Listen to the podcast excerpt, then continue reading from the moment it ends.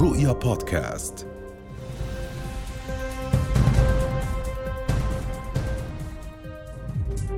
أهلا ومرحبا بكم في نشرة الأخبار الرئيسية من رؤيا قبل التفاصيل إليكم عرضا للعناوين. رفض أردني وتحذيرات أممية من تطهير عرقي للفلسطينيين وانقسام في مقاربة أطراف الحرب. إسماعيل هنية يؤكد أن أهل غزة متجذرون في أرضهم متمسكون بوطنهم ولن يهاجروا. الملك يبدأ جولة أوروبية لحشد التأييد لوقف الحرب على غزة والأردن يشدد نبرته ضد الاحتلال. أهلا بكم. في البداية ننتقل إلى عبدون من أمام محيط السفارة الأمريكية للتعرف على حالة المسيرات المو... المسيرات المناهضة للاحتلال الإسرائيلي والمؤيدة للمقاومة. من هناك ينضم إلينا مراسلنا أسامة بليبلي. أسامة أهلا بك. وأيضا ينضم إلينا مراسلنا يوسف أبو رمان من هناك. أيضا أبدأ معك أسامة. أسامة ضعنا في يعني تطورات هذه المسيرة. نعم ليلى يعني بالفعل منذ أن بدأت هذه المسيرات بالاقتراب من محيط السفارة الأمريكية في منطقة عبدون ما لبثت ثواني حتى بدأ رجال الأمن العام بعملية إبعاد كل من يحاول الاقتراب إلى محيط السفارة حتى تم إبعادهم إلى عدة كيلومترات عن محيط السفارة رجال الأمن الذين بدأوا يتواجدون هنا لمنع أي محاولة وقوف في القرب من السفارة الأمريكية علما بأن المحتجين جاءوا وأكدوا بأن هذه المسيرة ستكون هي وقفة سلمية بالقرب من السفارة الأمريكية فقط لإيصال رسالة الشعب الأردني الرافض للانتهاكات الإسرائيلية المستمرة على قطاع غزة بالإضافة إلى كل محافظات ومناطق الفلسطينية. وتأكيدها بأنها ترفض ما تحدث به وزير خارجية أمريكا عندما قال بأنه جاء كصهيوني إلى الأراضي المحتلة وليس كوزير خارجية أمريكا لكن هذه المسيرات بالفعل تم إيقافها ومنعها وطلب من هذه المسيرات بالابتعاد عن الشوارع وفتح الشوارع بشكل كلي. كما نشاهد الآن هنالك عملية لمحاولة إبعاد المحتجين إلى أكثر مكان بعيد عن السفارة الأمريكية ومحيطها علما بأن محيط السفارة الأمريكية منذ الصباح كان هنالك وكأنها ثكنة عسكرية بسبب التواجد الأمني الكبير وعدة يعني يعني الاصناف التي جاءت من رجال الأمن التي جاءت للمشاركة بوقف هذه المسيرات. يمكن أن نؤكد بأن الاحتجاجات جاءت من عدة مناطق في العاصمة عمان لم تأتي من مكان واحد وهي المسيرات التي دعت لها الحركة الإسلامية بالإضافة إلى الأحزاب اليسارية والشيوعيه وغيرها من الفعاليات الشعبية المناهضة لعملية القتل العنصري الذي يتم على الأراضي الفلسطينية وتحديدا القصف المستمر بانواع الأسلحة المختلفة سواء كانت محرمة دوليا أو لا والتي بصراحة يعني كان هنالك انتهاكات وكلها هذه جاءت ليعبروا عن رفضهم لما يدور في القطاع قطاع غزة بأن هنالك رفض بالاقتراب من محيط السفارة الأمريكية علما بأن المحاولات مستمرة والتأكيد مستمر بأن هذه الوقفة هي وقفة سلمية لن يكون فيها أي تجاوزات على القانون نهائيا إلا أن الأمن يرفض وبشكل قاطع الاقتراب وإنما يطالب بفض هذه الوقفات وبشكل فوري. نعم أسامة ما هي أبرز الشعارات وما هي أبرز المطالب التي تصدرت هذه الوقفة التضامنية مع الأهل في فلسطين؟ الكثير من الشعارات التي تتردد على ألسنة المحتجين ومنها التحرك الجاد للحكومة الأردنية ورفض أي تصريحات عنصرية ضد الأشقاء الفلسطينيين بالإضافة إلى التحرك الدولي علما بأن حتى هذه اللحظة كل التصريحات الرسمية التي تصدر عن الدول العربية يؤكدون بأنهم يستنكرون ذلك الأمر إلا أنه يجب أن يكون هنالك تحرك جاد من قبل الدول العربية بحسب ما يقول المحتجون. بالإضافة إلى أنهم يؤكدون بأن على الأردن التحرك بما يتعلق بطرد السفير وإغلاق السفارة الإسرائيلية وأيضا التحرك الجاد بما يتعلق بالتصريحات الأخيرة لأمريكا والتي تؤكد وتدعم سواء كانت بالسلاح أو حتى في الجولات المكوكية التي تقوم بها على الدول العربية لدعم الاحتلال الإسرائيلي على الأراضي الفلسطينية، الكثير من الشعارات التي جاءت لتندد في هذا الأمر وتطالب بالتحرك الجاد حتى للدول العربية وجامعة الدول العربية بالإضافة إلى منظمة التعاون الإسلامي التي حتى هذه اللحظة يقولون بأنها تقف بصف خجول فيما يتعلق بالقضية الفلسطينية وعليها أن تتحرك بشكل جاد أكبر وتحشد الرأي الدولي وتمنع ما يحصل من انتهاكات في في قطاع غزة. نعم أسامة ابقى معنا. أنتقل الآن إلى مراسلنا يوسف أبو رمان. يوسف أنت متواجد أيضا في محيط السفارة الأمريكية في عمان ولكن في منطقة أخرى قريبة. دع ضعنا في آخر التطورات وفي صورة هذه المسيرة. نعم نعم. آه، موجودون في محيط أبعد آه، حقيقة من محيط السفارة الأمريكية لكنه قريب على بعد كيلومتر تقريبا. آه، بعد أن منعت قوات الأمن هذه الوقفة الاحتجاجية سمحت لعدد محدود جدا من المتظاهرين والمحتجين بإقامة احتجاجهم من أمام المسجد اللي كان متفق عليه قدم المحتجون هتافات عالية السقف وأيضا قدموا احتجاجهم الذي حل للتو يعني من دقيقة فقط آه، انتهى الاحتجاج الذي كان منعقد هنا. لكن ما تبقى هو بعض الشباب الذين يهتفون ضد وجود السفارة الأمريكية في الأردن مطالبين برافضين أيضا لزيارة وزير الخارجية الأمريكي أمس للأردن وأيضا رافضين لوجود السفارة الإسرائيلية في الأردن. وأيضا طالبوا بإنهاء معاهدة وادي عربة. وأيضا بعض الهتافات عالية السقف اليوم في شكل احتجاجي لهذه الوقفة التي تشهد أيضا تواجدا امنيا كبيرا جدا في منطقة عبدون وفي محيط السفارة الأمريكية على جميع آه، النواحي والمداخل المؤدية إلى السفارة الأمريكية هنا في منطقة عبدون. نعم أشكركم آه، جزيل الشكر مراسلينا أسامة بليبلي ويوسف أبو رمان كنتم معنا من محيط السفارة الأمريكية في العاصمة الأردنية عمان. شكرا جزيلا لكم. في غمرة التصعيد العسكري بين المقاومة والاحتلال مع دخول الحرب أسبوعها الثاني مجازر إسرائيلية جديدة في غزة ترفع حصيلة الشهداء إلى 2200 شهيد إلى جانب إصابة 8714 ونزوح 400 ألف غزي صوب وسط القطاع المنكوب وجنوبه. لا كهرباء ولا ماء ولا حياة وسط تحذيرات أممية من تطهير عرقي في القطاع. قد يكون تكرارا لنكبة 48 ونكسة السبعة وستين ولكن على نطاق أوسع.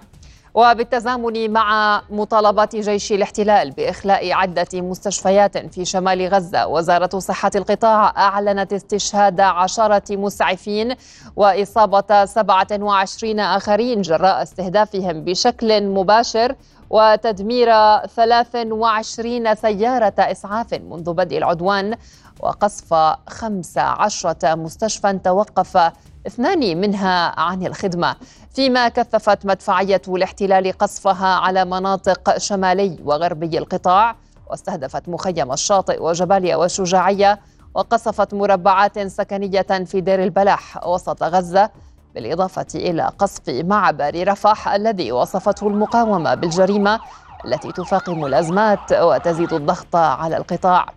في المقابل ردت المقاومة على مجازر الاحتلال بحق المدنيين باستهداف مطار بن غوريون برشقة صاروخية شرق تل أبيب وإطلاق دفعات صاروخية مكثفة باتجاه مستوطنات زيكيم وعسقلان والزيروت وبلدات إسرائيلية أخرى في الغلاف.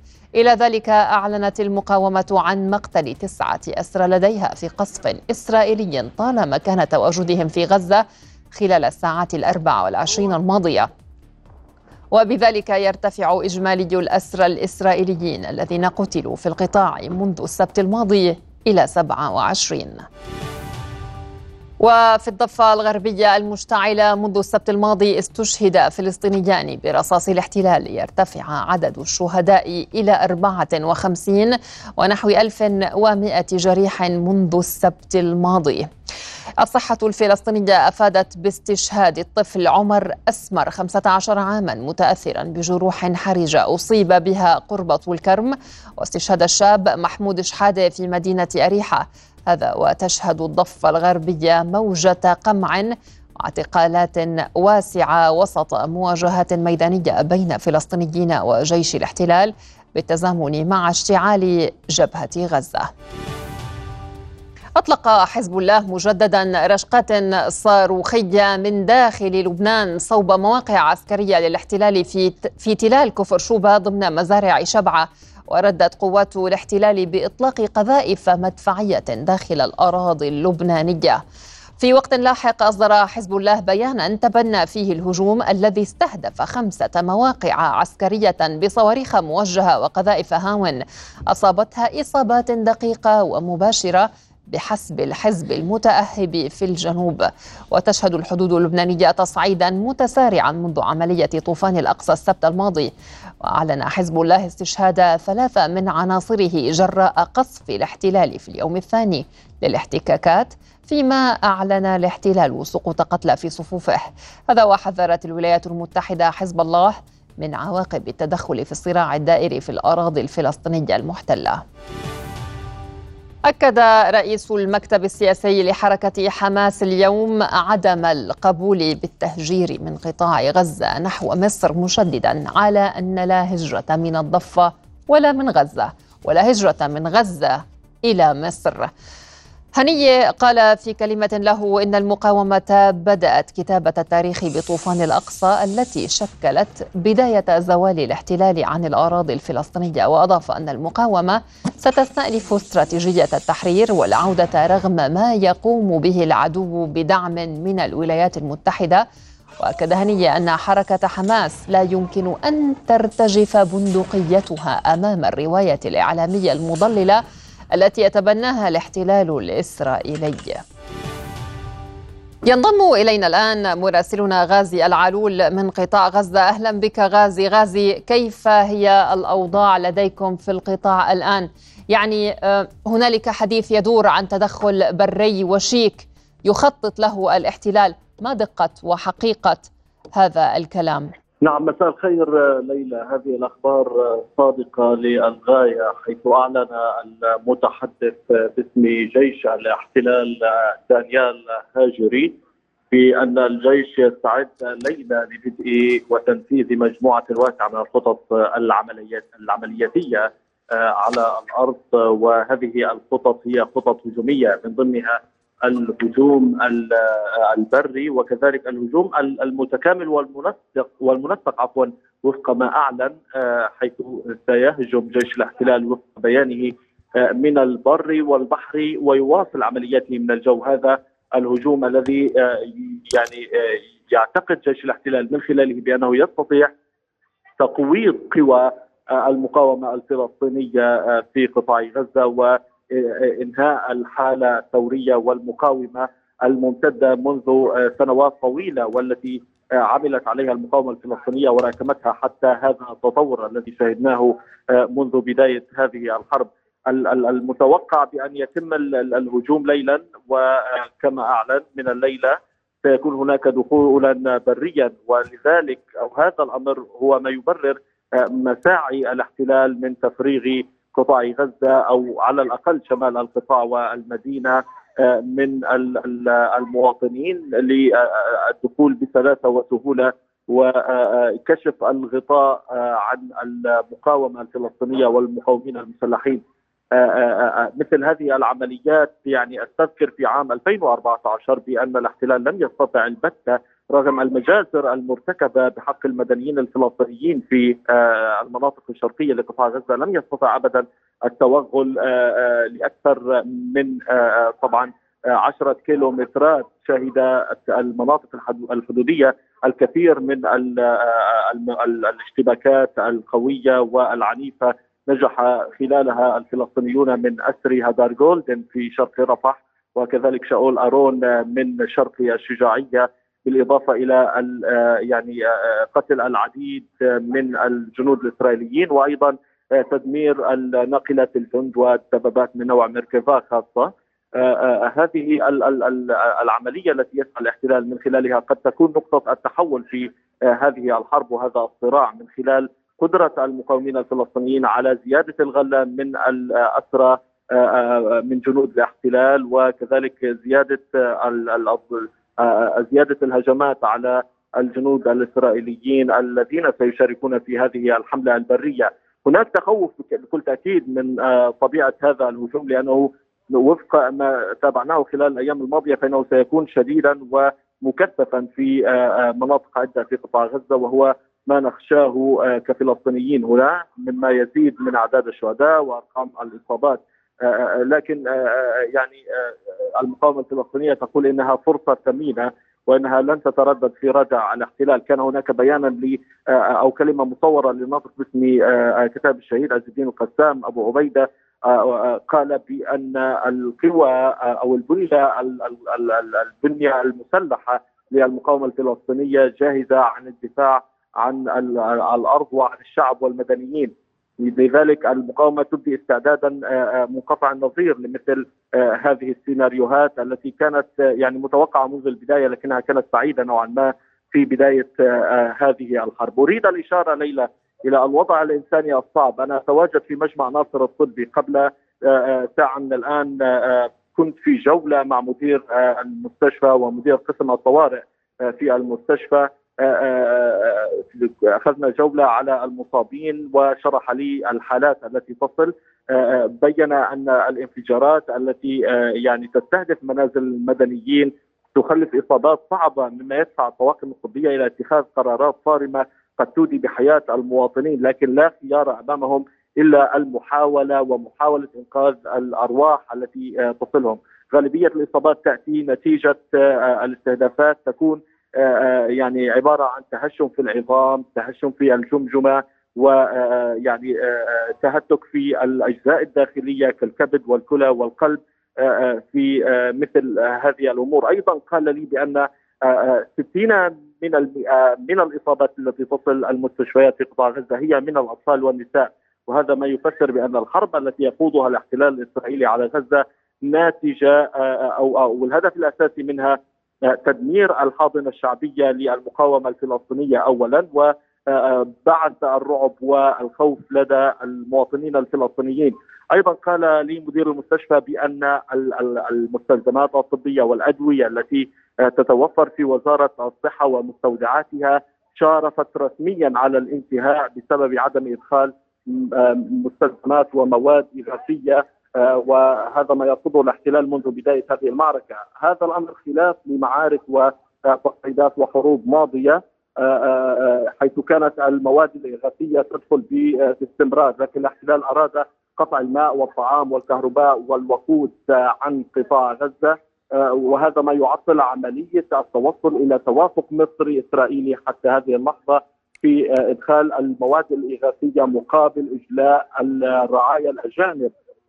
في القطاع ومن الممكن أن تتم هذه العملية في قادم أو في قادم الساعات لكنه يبقى مشترطا أو يبقى دخول المواد الإغاثية مشترطا بمدى قبول قبول الاحتلال هذا الأمر.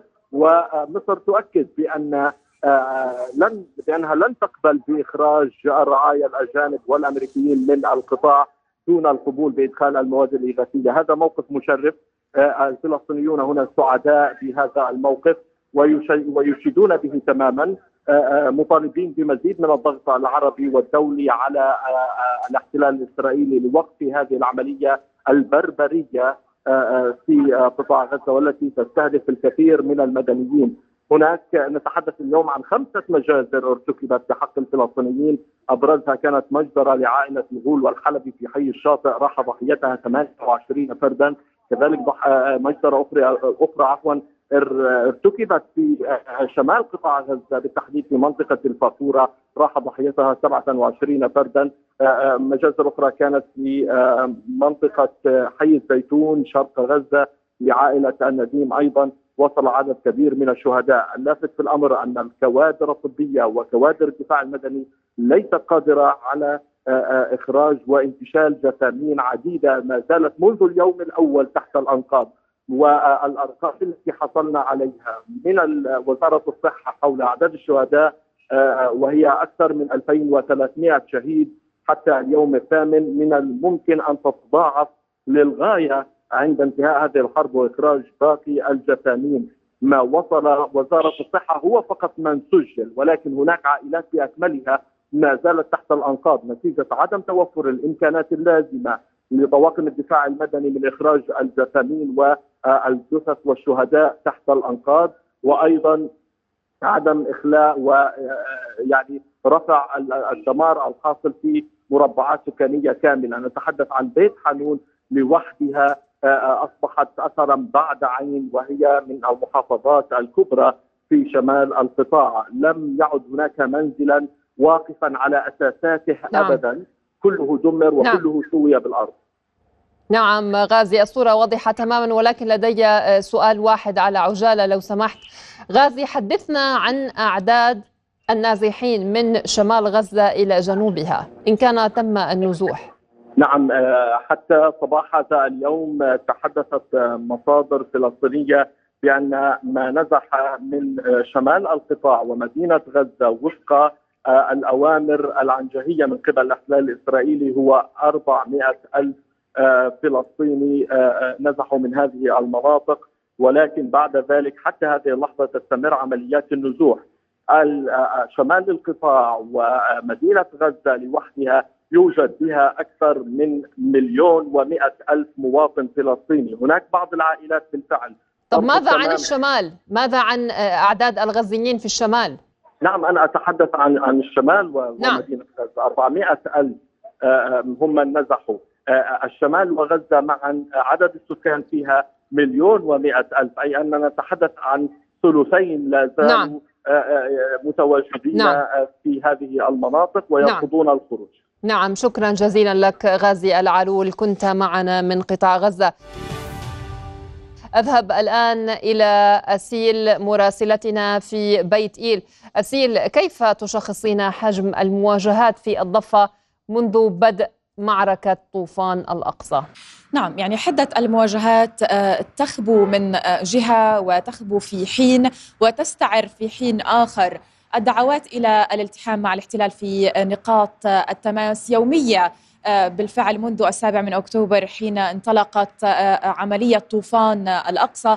نتحدث عن يوم أمس لوحده 16 شهيدا. آه، كلهم تقريبا برصاص جيش الاحتلال آه، على الحواجز ونقاط آه، التماس. نتحدث عن معادلة غير متكافئة صدور عارية وحجارة مقابل جنود متمترسين ويعني مجهزين بأحدث المعدات القتالية ويعني المعادلة غير متكافئة بالفعل. محللون يصفون هذه الحالة بأنها يعني آه، يتساءلون عما إذا كانت سترتقي لمستوى انتفاضة شعبية. ولكن في نفس الوقت آه، يجيبون بأن ذلك آه، تقريبا غير ممكن. إذا تحدثنا عن ظروف الانتفاضة الأولى والثانية انتفاضة الحجارة وانتفاضة الأقصى أيضا الظروف كانت مختلفة قليلا. الحالة الفلسطينية والحالة الشعبية المقاومة كانت أعم في آه، الحقيقة. لا نتحدث أن الشارع الفلسطيني آه، آه، هادئ هو ليس كذلك. بالفعل الشاهد على ذلك 55 شهيدا منذ بداية العدوان على غزة منذ ثمانية أيام فقط. ولكن ما, ما يوجد على الأرض اليوم هو حالة نضالية جديدة مسلحة أكثر. هي لا تعتمد على المسيرات السلمية والإضرابات فقط كما كانت الحال في الانتفاضة الأولى والثانية بشكل جزئي طبعا. ولكن إنما نتحدث عن كتائب مسلحة نتحدث عن مجموعات مسلحة نتحدث عن اشتباكات تكاد لا تتوقف في المدن الفلسطينية آه، كافة. وأيضا آه، آه، في نقاط العسكرية للاحتلال والحواجز. هذا من جهة. من جهة أخرى هناك اليوم نتحدث عن نوع آخر من النضال هو يتعلق بالروايه الفلسطينية. للأسف منذ أكثر من 80 عاما يحاول الفلسطيني إيصال الصورة آه، الحقيقية لما يحدث في فلسطين وإيصال مجازر الاحتلال والصورة الحقيقية للمقاومة بنفي صفة الإرهابية عنها الإرهاب عفوا عنها وما إلى ذلك. آه، لم يسأم الفلسطينيون من هذه المعركة رغم بدء لنقل تسلل حالة من يعني لا أريد أن أثبت معنويات أحد ولكن ربما قد تكون حالة من الإحباط بدأت تتسلل للشارع الفلسطيني. إذا ما آه، نظرنا إلى الردود العربية والتحركات العربية من قبل الحكومات طبعا لما يحدث في غزة، الحالة في غزة غير مسبوقة، يعني غزة مرت بحروب عديدة لكن هذه ليست واحدة منها وليست ولا تشبه أي منها في الحقيقة، آه، آه، ومع ذلك الصمت العربي ما زال مطبقا، هناك حالة من التردي والترهل والبلاده وكل يعني ما تصفه اللغة العربية للحالة العربية من سكون وجمود. ولا نتحدث عن الشعوب. طبعا الشعوب دائما العربية كانت مؤازرة للشعب الفلسطيني. نعود لصلب سؤالك. يعني الشارع الفلسطيني يخبو تارة ويستعر تارة أخرى. هناك دعوات لمسيرة حاشدة تنطلق مساء اليوم بعد صلاة العشاء. من أمام مسجد البيرة الكبير أو ما يعرف بمسجد جمال عبد الناصر إلى منتصف ومركز المدينة رام الله ومنها إلى نقاط التماس مرة أخرى كما هو يعني بات معروفا خلال الأيام السبعة الماضية. نعم أسيل سليمان شكرا جزيلا لك. أذهب الآن مباشرة إلى مراسلتنا جوانا نصر الدين جوانا أهلا بك يعني شهدنا قصفا متبادلا في الجنوب اللبناني اليوم. ما هي التفاصيل الآن؟ ضعينا في صورة الميدان. نعم مساء الخير. اولا يمكن القول أنه في اليوم الثامن من العدوان على غزة أو من معركة طوفان الأقصى على المستوى الميداني بات جنوب لبنان جزءا من المشهد العسكري حيث تتصاعد حدة التوتر وبدأ هذا واضحا اعتبارا من بعد ظهر اليوم كان التصعيد الأقوى كما ذكرتي حزب الله بين حزب الله والاحتلال الإسرائيلي. هناك كان كان هناك هجمات بالصواريخ كان هناك تدمير لمقار ومواقع عسكرية للاحتلال الإسرائيلي وإصابات مباشرة وفق ما أعلن حزب الله، التطور الأكبر الذي حصل اليوم إن كان إن كانت هذه الاشتباكات أو هذا القصف المدفعي بات جزءا من يوميات الجبهة اللبنانية ولكن التطور الذي حصل بالأمس واليوم هو بقصف المدنيين بالأمس قصف الصحافة واستشهاد أحد الزملاء واليوم قصف منزل في في شبعة اللافت أن يعني إجرام الاحتلال وصل أن الصليب الأحمر هم للقدوم لإنقاذ المسنين اللذين كانا موجودان بداخله ضرب الاحتلال صاروخا ثانيا ما أدى إلى استشهاد مواطنين مدنيين لبنانيين. هذا بحسب المصادر الأمنية أو بحسب أكثر مصادر قريبة من حزب الله. ما فعلته إسرائيل اليوم هو خرق لقواعد الاشتباك هو قصف في المعطى العسكري هو قصف على المدنيين هو استهداف المدنيين وبالتالي حزب الله لن يسكت عن هذا الأمر. سيرد كما قال بالطريقة التي يراها مناسبة على الاحتلال الإسرائيلي، أما في المعطى السياسي يعني بين الميدان وبين المعطى السياسي الواضح أن هناك غموض كثير، ليس هناك موقف واضح أو موقف موحد خصوصا وأن كل هذه الأحداث الأمنية تزامنت مع زيارة وزير الخارجية الإيراني إلى لبنان. وبالتالي كان واضحا أن جبهة الجنوب يعني مستعدة لأن تفتح في أي وقت كان. أود أن أعقب على ما قاله الزميل غازي عن الاستعدادات للغزو البري أو للاجتياح البري على غزة. هذا بطبيعة الحال سيكون له انعكاس بشكل كبير وفق مصادر أمنية وعسكرية على الواقع اللبناني على الميدان اللبناني وعلى جبهة الجنوب لأن حزب الله يترقب ما سيحصل ميدانيا في غزة وبطبيعة الحال هذا سينعكس ميدانيا وتصعيدا على جبهة الجنوب اللبناني.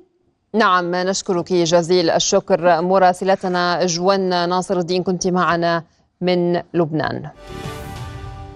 قال مكتب رئيس وزراء الاحتلال الإسرائيلي بنيامين نتنياهو في بيان إنه زار جنود مشاة ضمن جيش الاحتلال الإسرائيلي في غلاف قطاع غزة اليوم مرتديا درعا واقيا.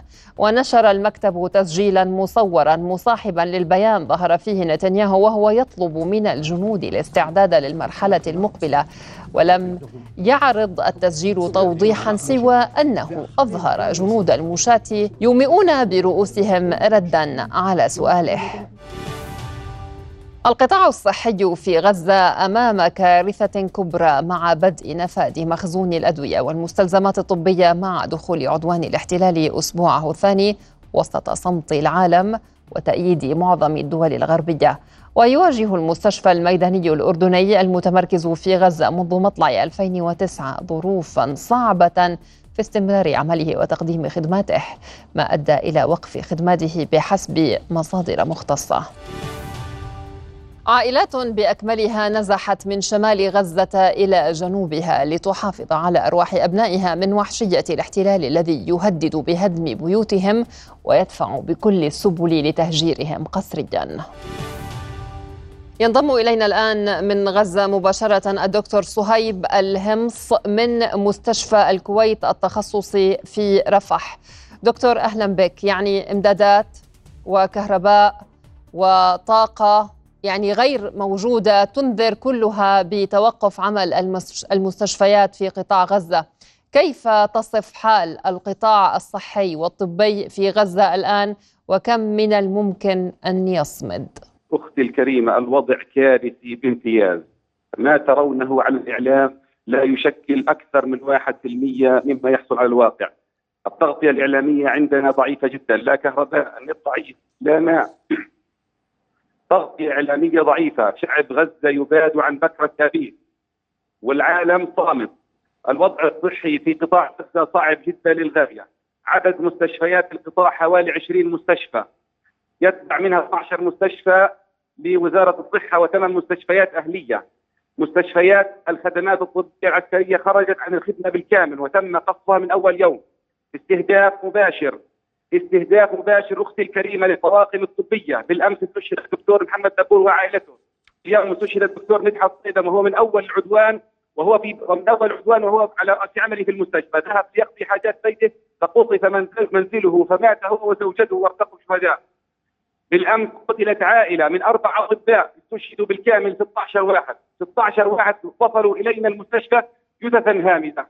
والله يا أختي الكريمة ما يحدث في غزة هذا جماعية وفق مخطط دولي وصمت عربي للأسف. شكل هذا الصمت العربي جزء من المخطط الدولي. أختي الكريمة صمتكم لا مبرر له ولا عذر لأحد أمام الله. ما يحدث في غزة اليوم كارثي في امتياز. المستشفيات بالأمس تم تهديد ثلاث مستشفيات بالإخلاء.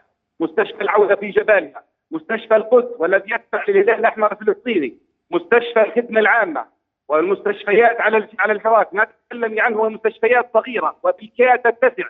إمكانياتنا بسيطة، المستشفى الذي يعمل فيه في محافظة رفح ما تبقى لدينا سوى أربع أنابيب صدر.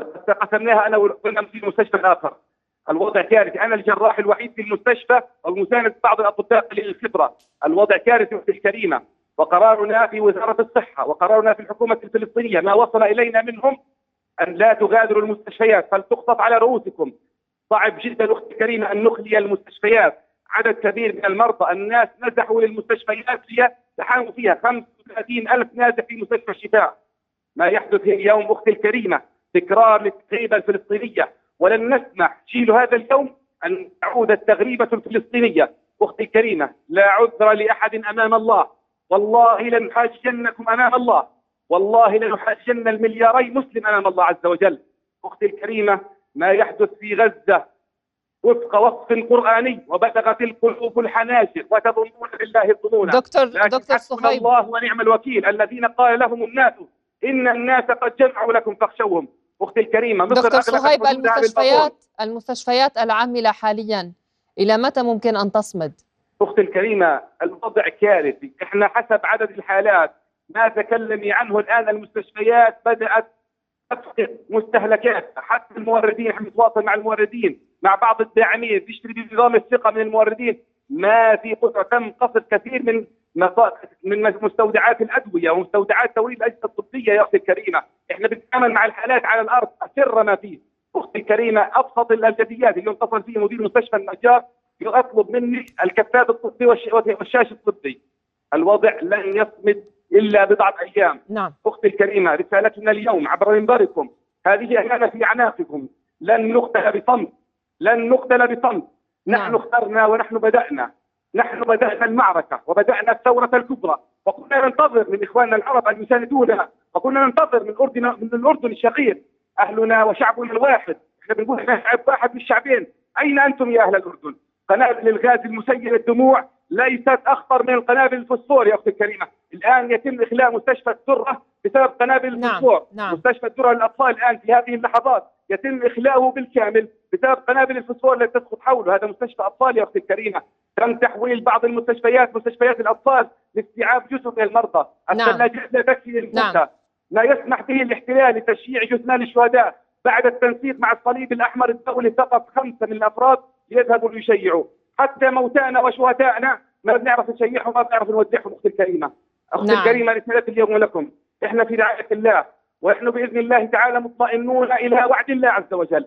لكن يا أخوات يا أختي الكريمة ما يقتلنا بصدق وما يذبحنا. والله يا أختي الكريمة اليوم طفلة ماتت بين يديك وهي تصرخ وتقول يا عمو ما بدي أموت. يا عمو ليش قصفونا يا عمو؟ ما ما يصلنا اليوم يا أختي الكريمة في المستشفيات. وأقسم بالله على هذا الكلام. لم يصلني أي عسكري شكرا لك لم يصلني أي قيادي ما يصلني إلى المستشفيات وصلت وصلت بعمر وصلت أطفال دكتور رضع ما يصلني نعم. الكريم ولا نعرف نعم. نتعاون معهم وأنا مستعد لإرسال صور لأن اليوم بدأت شكرا. جزيلا لن دكتور نموت بصمت نموت نعم دكتور آه، دكتور صهيب كنت معنا من قطاع غزة مباشرة وأطلعتنا على الوضع الصحي هناك شيع الفلسطينيون في الضفة الغربية المحتلة اليوم جثامين شهداء جمعة طوفان الأقصى عندما ارتقى 16 فلسطينيا في مواجهات مع الاحتلال يوم أمس.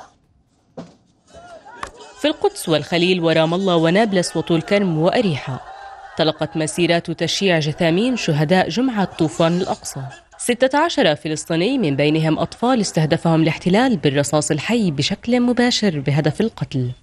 خلال مواجهات اندلعت بالقرى والبلدات الفلسطينية. شو الله يرحمه ويرحم محمد في غزة قاعدين بقصفوا بالطيران حامض حلو وإحنا مش أحسن من أهل غزه زي ما بقدموا غزه لازم نقدم وهذا وطن بده تضحيه بدون تضحية بتحررش ولا لا؟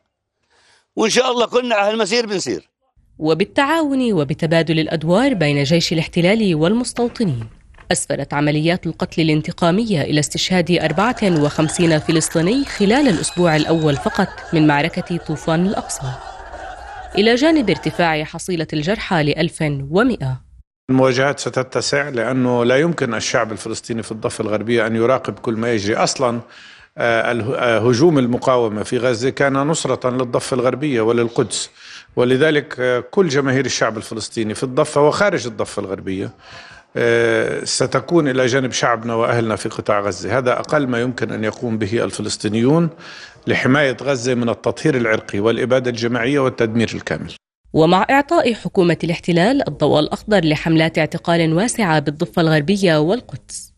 باشرت شرطة الاحتلال الليلة الماضية بحملة اعتقالات واسعة طالت أكثر من أربعين فلسطيني.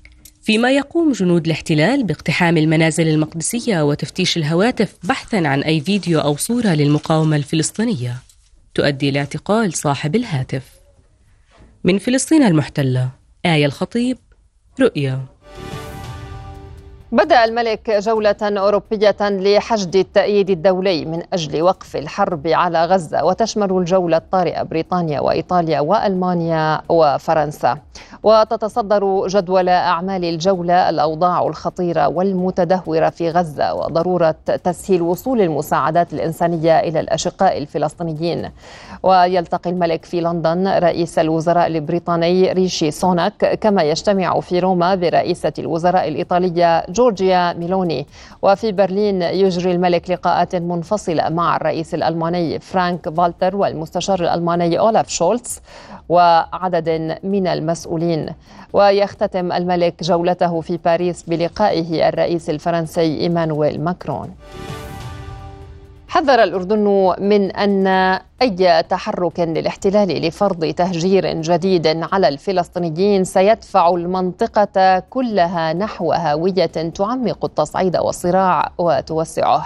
نائب رئيس الوزراء وزير الخارجية وشؤون المغتربين أيمن الصفدي وفي مؤتمر صحفي أكد أن هذه الحرب المستعرة على غزة يجب أن تتوقف في وقت في وقت منع الاحتلال دخول المساعدات الإنسانية إلى القطاع وضغطه على أكثر من مليون غزي لمغادرة بيوتهم. ما يشكل خرقا فاضحا للقانون الدولي وقانون الحرب.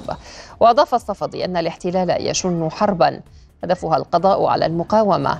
تقتل وتشرد الأبرياء وستترك المنطقة والعالم في مواجهة تداعيات بيئة الدمار واليأس والقهر.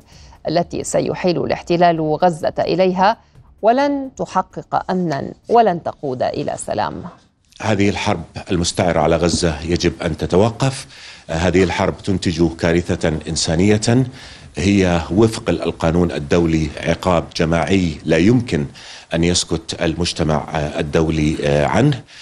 منع الغذاء والدواء والوقود إلى الغزيين هو وفق اتفاقية جنيف الرابعة جريمة حرب أهل غزة مدنيون يستحقون الحماية. الصمت على ما يتعرض له أهلنا في غزة من قتل وتدمير هو صمت على عدوان وعلى خرق واضح للقانون الدولي يحاول أن ينزع عن الفلسطينيين إنسانيتهم وهويتهم من تل أبيب إلى عمان فالدوحة التي تحتضن حركة حماس واصل وزير الخارجية الأمريكي أنتوني بلينكين جولته في الشرق الأوسط وذلك في إطار تأكيد الدعم الأمريكي المطلق لكيان الاحتلال الإسرائيلي والتحذير من اتساع رقعة الصراع وسط حراك دبلوماسي مكثف تشهده المنطقة واتصالات أخرى تحاول خفض التصعيد في غزة والتعامل مع الوضع الإنساني المتدهور في القطاع. بعد نجاح المقاومة في غزة بتنفيذ واحدة من كبرى العمليات الهجومية على كيان الاحتلال منذ عقود هل يقوم الاحتلال باجتياح بري في ظل الدمار والهجمة على القطاع؟ مقاربة الإجابة في هذا التقرير كل التطورات والمؤشرات على الأرض تشير إلى أن تل أبيب تخطط لشيء كبير لأن جيشها يبني قاعدة بجوار قطاع غزة لاستيعاب عشرات الآلاف من الجنود بينما تتحرك أرتال الدبابات الإسرائيلية نحو المنطقة فيما حشدت بالفعل 300 ألف جندي احتياط وهو العدد الأكبر في تاريخها المزعوم. لم يتوقف الأمر هنا فدعوات نتنياهو لسحق غزة على ما يبدو منحت ضوءا أمريكيا أخضر ومساندة عسكرية بريطانية ألمانية فرنسية إيطالية. ما يعني أن غزة ستحارب العالم الذي يمثله جيش تل أبيب الذي سيعبر القطاع بأرتال الدبابات والمجنزرات تحت غطاء مجنون من القصف الجوي. وفوق أطنان من الركام الذي أحدثته صواريخ الطائرات ولربما فوق جثامين المدنيين الغزيين الذين تواصل آلة الحرب الإسرائيلية حصد أرواحهم. كل المؤشرات تؤدي لأن الاجتياح البري بات قاب قوسين أو أدنى. إجبار السكان على النزوح جنوبا وتكثيف القصف الجوي استنادا لسياسة الأرض المحروقة التي تسوي كل المساحات المليئة بالأبراج والمباني السكنية بالأرض. سيدخل جيش الاحتلال غزة برا يحمل فوق كتفيه عار السابع من أكتوبر. ذاك اليوم الذي دمر أسطورة أنه الجيش الذي لا يقهر. نتنياهو يقول اليوم بأن السيطرة على غزة قد تحتاج لعدة أشهر من القتال لتدمير قدرات المقاومة وبنيتها التحتية وقد يكون القتال هناك من بيت لبيت لكن هذا وفقا للمعطيات التي يحملها عن جيشه وقدراته. إذ أن فصائل المقاومة على ما يبدو لم ترمي بأوراقها كاملة وأمام انعدام المعرفة بقدراتها العسكرية قد يكون اجتياح بري كهذا مكلفا لنتنياهو. سيما وأن حلفاء المقاومة لم يظهروا موقفهم الحقيقي بعد أي أن أي جنون قد يحدث لربما سيؤدي لحرب إقليمية شاملة مع خطوات غير متوقعة. وأمام واقع لا يمكن قراءته مليء بالمفاجآت تبدو غزة منهكة ترفع رأسها وتؤكد بأن الفلسطيني فيها لن ينكسر. شدد أمين عام مجلس تعاون دول الخليج جاسم البداوي على وجوب تدخل المجتمع الدولي بصفة الاستعجال لوقف إطلاق النار ووضع حد لكافة أشكال التصعيد العسكري ضد المدنيين وتجنب حدوث كارثة إنسانية في الأراضي الفلسطينية. البداوي أكد أهمية تضافر الجهود الدولية لإيقاف نهج العقاب الجماعي الذي تنتهجه قوات الاحتلال بحرمان سكان غزة من المتطلبات المعيشيه الأساسية. وقال البداوي ان ما يجري في غزة خرقا صارخا للقانون الدولي والإنساني ويعرقل جهود عملية السلام لحل القضية الفلسطينية علقت السعودية محادثات التطبيع مع الاحتلال الإسرائيلي على خلفية الحرب الدائرة في الأراضي الفلسطينية المحتلة الرياض أبلغت المسؤولين الأمريكيين الذين يقومون برعاية المباحثات بين الجانبين بقرارها. هذا وكان ولي العهد السعودي محمد بن سلمان قد أعلن في أيلول الماضي على هامش اجتماعات الأمم المتحدة أن بلاده تحقق تقدما باتجاه التطبيع مع الاحتلال. تبعه تقدير وزير خارجية الاحتلال إلي كوهن بإقامة علاقات مع السعودية بوساطة أمريكية مطلع 2024 لنعود إلى غلاف غزة. عنوان تصريحات لمستوطنين في الصحف العبرية في ثامن أيام الطوفان المباغت الذي شكل صدمة كبرى وحالة من الرعب لديهم حتى هذه اللحظة. مئات العائلات من المستوطنين استبعدت إمكانية عودتهم إلى الغلاف ولوحت بمغادرة البلاد بأقرب فرصة في ظل انعدام الأمن وتخاذل سلطات كيانهم في حمايتهم. ولا يقتصر تطلع عدم العودة إلى المستوطنات على العائلات والسكان بل وحتى على بعض القيادات المحلية هناك وفق وسائل إعلام عبرية. هذا ويبلغ عدد سكان الغلاف 60 ألفا تم إجلاؤهم من 22 مستوطنة بعد الطوفان المباغت. في وقت يترقب فيه المستوطنون الهروب من فلسطين المحتلة والعودة إلى بلادهم عقب عملية طوفان الأقصى يتمسك الفلسطيني بأرضه رافضا كل محاولات التهجير رغم القصف المتواصل. يقصف الاحتلال غزة ويرتفع عداد الشهداء وجلهم من الأطفال والنساء ليأتي الرد من دول عظمى مثل أمريكا وبريطانيا بأنها ستعزز ترسانة تل أبيب ببوارج وأسلحة وذخائر لمواصلة القصف. فلا أذن تسمع هذا أو تلك أو هؤلاء. صم بكم عمي بل هم أكثر من ذلك. فحين تجتمع الدول الكبرى لشن حرب على قطاع لا تتجاوز مساحته 360 ألف كيلو متر مربع أي واحد في المئة من مساحة فلسطين التاريخية ومحاصر منذ أزيد من سبعة عشر عاما. عندها لا يمكنك إلا أن تؤمن بمقولة الشاعر الفلسطيني الراحل محمود درويش كم كنت وحدك؟ وحدهم ينزفون وحدهم يلملمون أشلاء أحبتهم وحدهم يقاتلون من أجل الحياة فتسلب منهم أمام الشاشات وعبر الأثير. وحدهم يصرخون في وجه الدنيا فتشيح بوجهها القبيح عنهم لتلتفت لمن هم أقبح منها إجراما وانتهاكا. اذا الحرب مستمرة لا محالة وآلة الإعلام الغربي تواصل بث الزيف والكذب وتغمض عينيها عن أكبر مجزرة ترتكب بحق أناس ذنبهم الوحيد بأنهم متمسكون بأرضهم. نعم أرضهم لا أرض سواهم ممن حزم أمتعته وأقفل هاربا إلى بلاده. أما هؤلاء فلا مكان لهم سوى هذه الأرض. بهذا نكون قد وصلنا لنهاية النشرة.